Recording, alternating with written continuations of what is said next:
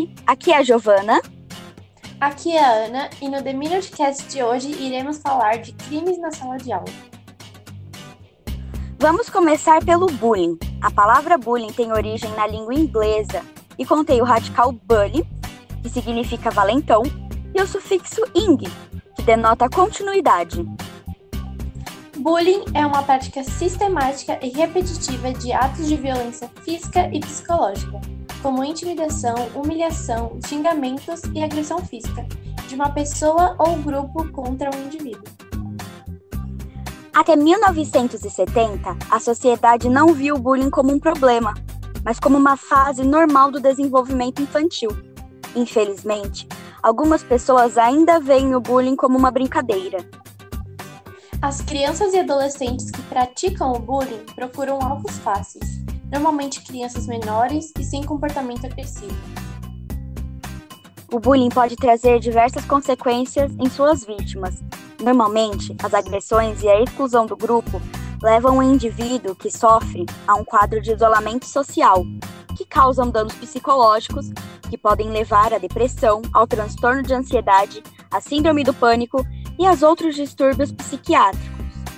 Além de gerar traumas que acompanharão a vítima por toda a sua vida se não tratados adequadamente. Quando ocorrido dentro da escola, a punição depende do regime escolar, já que ele fica por conta do colégio. Mas o aluno pode ser processado fora da escola. Isso porque o bullying fere a Lei Federal número 13.663. Existe também o cyberbullying, a palavra cyberbullying consiste na junção de duas palavras da língua inglesa, bullying e cyber. Cyber é uma contração da palavra cybernético, cibernético, que se refere, na teoria da comunicação, àquilo que está ligado à rede de informação e comunicação, mais precisamente, à internet. O cyberbullying é a prática da intimidação, humilhação, exposição vexatórica perseguição, calúnia e difamação por meio de ambientes virtuais, como redes sociais, e-mails e aplicativos de mensagens. Enquanto o bullying entre adolescentes é largamente praticado no ambiente escolar, o cyberbullying ultrapassa qualquer fronteira física, tirando da vítima qualquer possibilidade de escapar dos ataques, que acontecem o tempo todo por meio, principalmente, das redes sociais e dos aplicativos de mensagens. Podem ser consideradas cyberbullying ações como exposição de fotografias ou montagens constrangedoras, divulgação de fotografias íntimas, críticas à aparência física, à opinião e ao comportamento social de indivíduos repetitivamente. Os agressores geralmente usam perfis falsos, fakes, acreditando estar protegidos quanto à sua identidade real ou simplesmente se manifestam pelo meio virtual por não ter que encarar a sua vítima pessoalmente. No contexto do cyberbullying, aparecem termos em língua inglesa para nomear algumas práticas, como hater, que significa aquela que odeia. São pessoas que atacam outras pessoas com ofensas e humilhações. E também stalker, que significa perseguidor, é aplicada a alguém que importuna de forma insistente e obsessiva uma outra pessoa. A perseguição persistente pode levar a ataques e agressões. Assim como ocorre com o bullying praticado fora do ambiente virtual, o cyberbullying pode ter sérias consequências. Em geral, um quadro inicial de isolamento e tristeza pode evoluir para depressão, transtorno de ansiedade e síndrome do pânico. As vítimas de cyberbullying podem carregar consigo sintomas de trauma pelo resto de suas vidas, o que provoca, muitas vezes, baixo desempenho escolar, baixa autoestima, dificuldades em, em se relacionar com os outros e se colocar no mercado de trabalho quanto à vida adulta. Além de problemas da busca de alívio dos problemas nas drogas e no álcool, nos casos mais extremos, a vítima de cyberbullying pode cometer suicídio.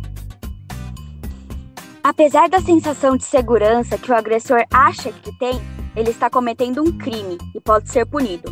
O cyberbullying é passível de punição por meio do Código Penal, quando configura os crimes contra a honra, calúnia, difamação e injúria, artigo 138 do Código Penal Brasileiro, crime de injúria racial, ataques racistas, artigo 140 do Código Penal Brasileiro, e exposição de imagens de conteúdo íntimo, artigo 218-C do Código Penal Brasileiro.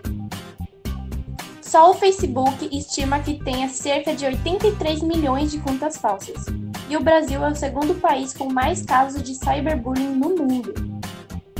Agora vamos falar de outro crime de sala de aula, que talvez você faça e não saiba que é errado: o plágio. Aquele simples Ctrl-C, Ctrl-V. A internet disponibiliza milhares de publicações, textos, artigos, livros, trabalhos acadêmicos dos mais variados temas, tornando essa ferramenta a maior fonte de pesquisa acessível. A internet vem se tornando o meio mais rápido de obtenção de informações e de aprendizagem.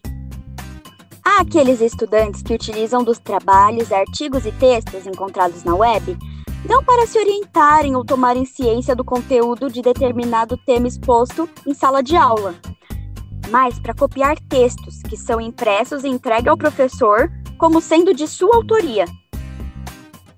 É papel da escola informar aos estudantes que a cópia de texto ou parte deles, sem a devida referência da autoria, constitui crime de plágio, conforme a Lei nº 10.695-03 sobre direitos autorais, que prevê detenção de três meses a um ano de prisão ou multa, se a violação for feita com o intuito de lucro. A reclusão pode ser de dois a quatro anos. Pois é, Ana. Para não correr o risco, já avisamos que todas as informações aqui presentes foram tiradas do Brasil Escola. Em apenas um minuto, sete novos artigos são colocados na Wikipédia. 3,8 milhões de buscas são feitas no Google. O Brainly é visualizado por cerca de 40 milhões de usuários. E 87 edições são feitas na, na Wikipédia. É, temos que tomar cuidado com a internet. Muito! Esse foi o podcast de hoje. Até o próximo.